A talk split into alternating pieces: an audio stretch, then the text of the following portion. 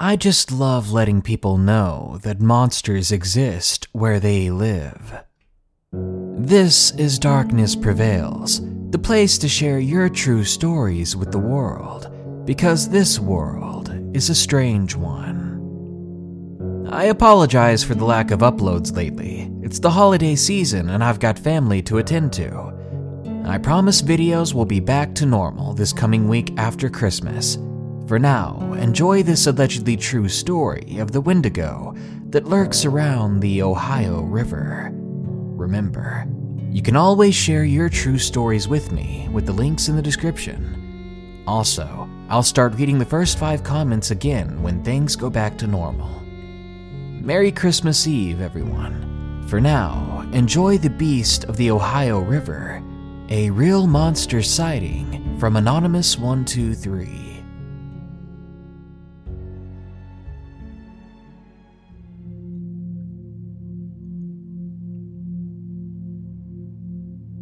My uncle owns a 100 acre property along the Ohio River in Indiana. We lived not too far from my uncle, in a home that housed seven kids at one time. My cousins lived with us off and on.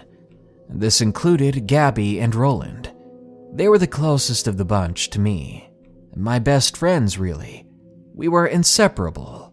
There came a weekend when we got permission from my uncle to camp on his property in the woods next to the Ohio River. So, excitedly, we began to pack up our stuff and get everything ready for our campout. This included snacks like beef jerky and s'mores, some matches and a lighter, and some pellets and BBs so we could target practice. We also brought a first aid kit. We'd been in the country all our lives. We know a thing or two about safety, especially when you're pretty far from other people. You need to be ready for anything, and I thought we were. By the time we made it to our campsite, the sun was already beginning to set. We got to work setting up everything the tents, the campfire. Specifically, Roland went out to find firewood and kindling. Gabby went to go set up the tents with me. We set them up in a small field, which was a few miles east of the house, and surrounded by those never ending forests. By the time Roland got back with the firewood, night was almost completely upon us. We got the campfire started quickly and began to roast some marshmallows, just chatting it up to pass the time. Soon, I had the call of nature at my door, so I asked Roland if he had brought the bucket. He went over by the packs and the tent, then brought back this wooden bucket. I took it and made my way to the trees. I found a sturdy and thick tree, then began to do my business behind it where the others couldn't see. When I was done and cleaned up, I walked over to the river nearby. There, I tossed out my mess, then began to clean out the bucket for whoever needed to use it next. And that's when things got weird. I began to hear the sound of snapping tree branches it was only maybe five yards away from me, to my left. Something was scuttling around, disturbing the low hanging tree branches and undergrowth. And whatever it was, I couldn't see anything from where I was sitting. But it did remind me of a certain sound. It reminded me of the sound that children make when they're playing hide and seek in the forest and I figured if anything, it was one of my cousins who had followed us out here without us knowing. Or perhaps it was other kids playing a little game. So I decided to call out to whoever it was. Hey, I said, who's out there? I waited for several seconds for a response. The moving had completely stopped, but there was no reply. Whoever was out there was still there five yards away from me, but wasn't making any sounds, wasn't even moving.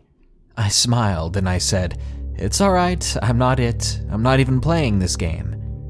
Me and Roland and Gabby are out here camping.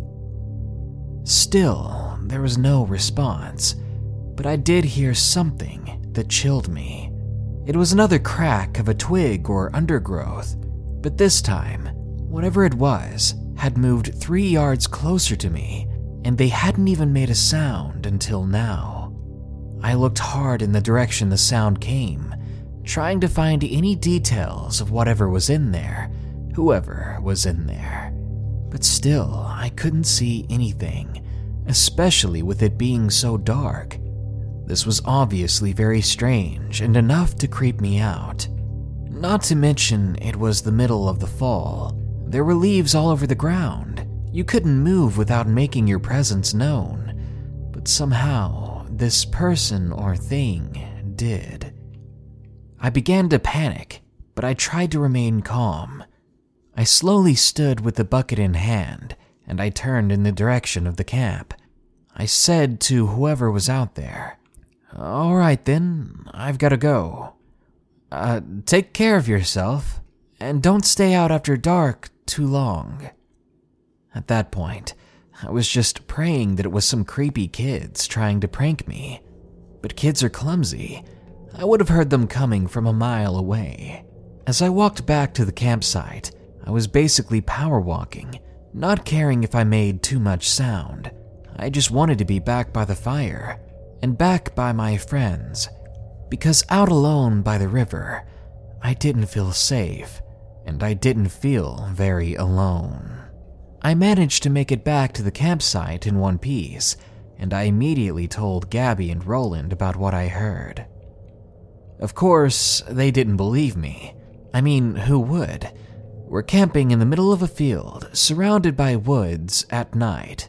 Who would expect them to believe a sudden ghost story that happened to me within minutes of me leaving camp. It was too good or too bad to be true. We went back to our marshmallows and made some s'mores. A couple of hours later, the fire was dwindling down to just embers, and we were beginning to get tired, but we didn't really want to go to bed. But it was then, when the fire was almost gone, when things got far, far worse we decided to call it quits. Gabby couldn't even keep her head up straight, so to our dismay, we went ahead and called it a night. We begin to trickle into our separate tents. I crawl into my sleeping bag and get comfy.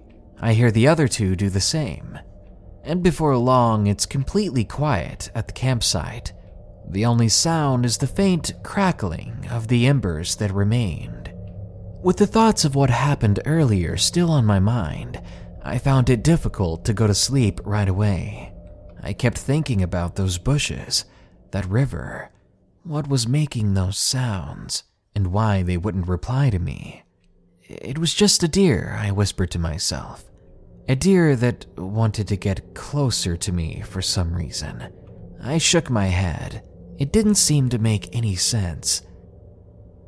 While I was thinking, it took me a long time to realize the embers were completely gone at the campfire, and the crackling and cracking sounds that did remain were not from the fire.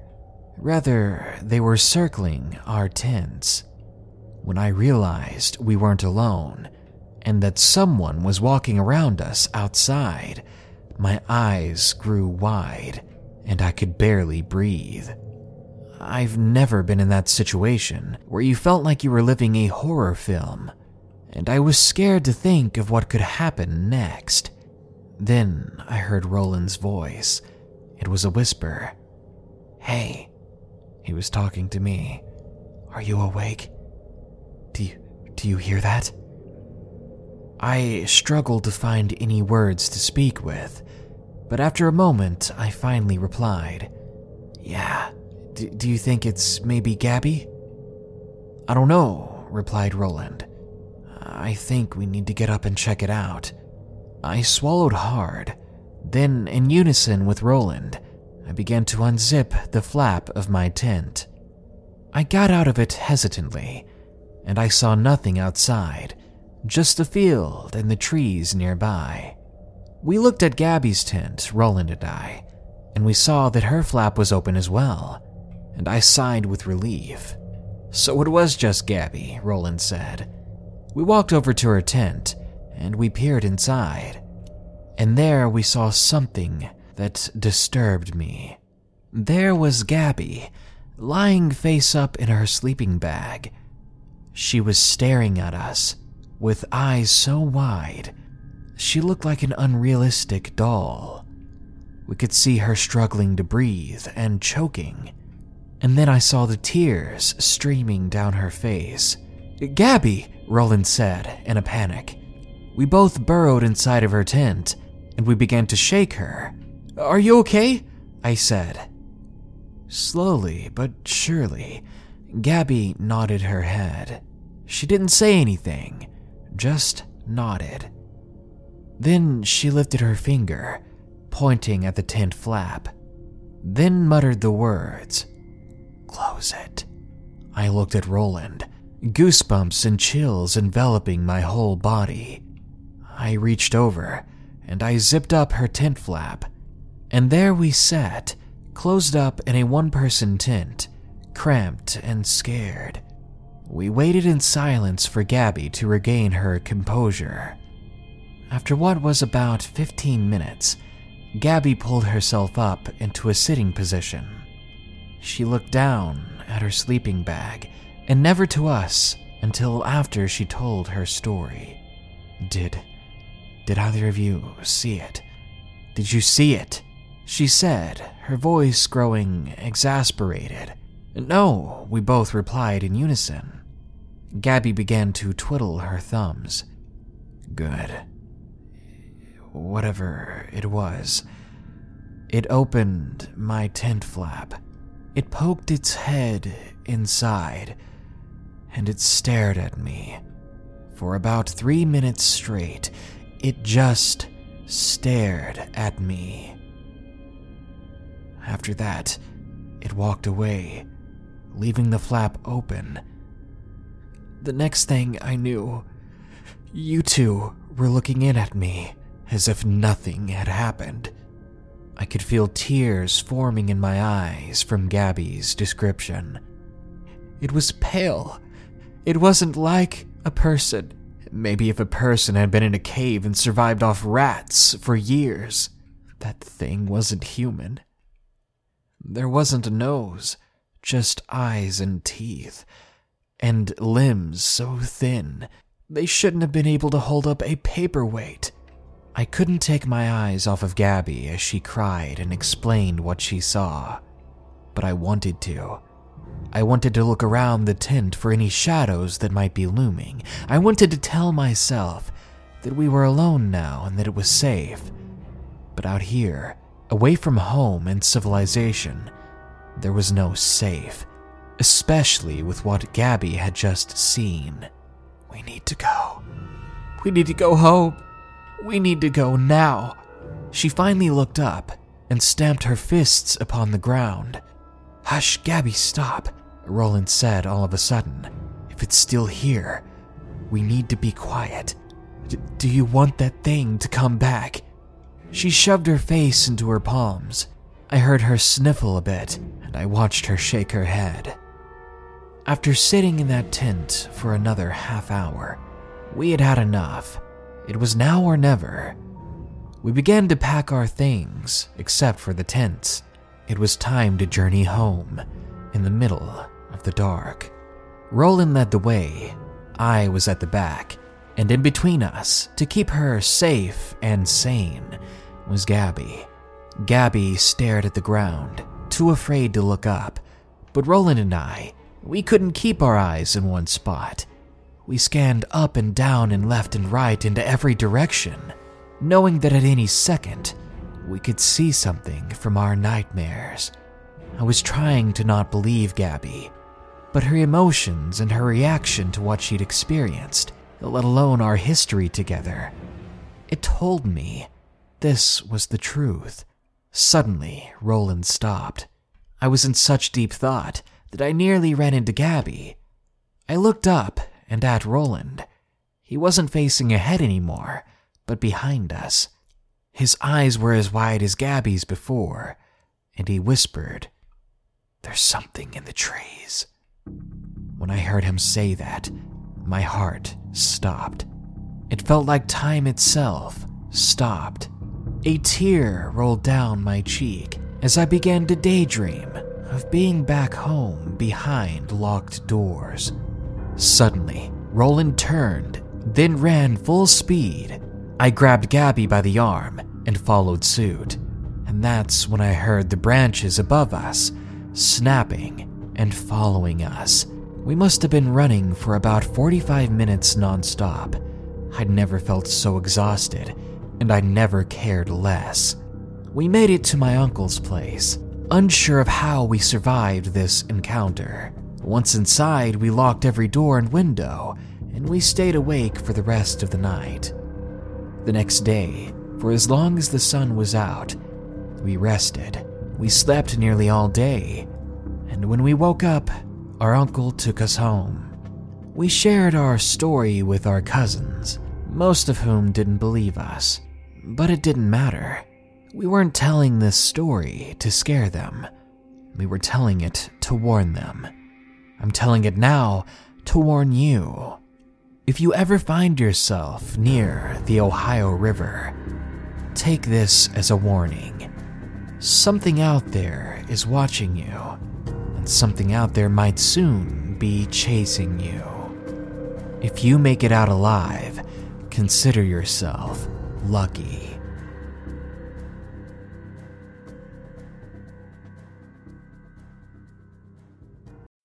When you need mealtime inspiration, it's worth shopping Kroger, where you'll find over 30,000 mouthwatering choices that excite your inner foodie. And no matter what tasty choice you make, you'll enjoy our everyday low prices, plus extra ways to save, like digital coupons worth over $600 each week. You can also save up to $1 off per gallon at the pump with fuel points. More savings and more inspiring flavors make shopping Kroger worth it every time. Kroger, fresh for everyone. Fuel restrictions apply.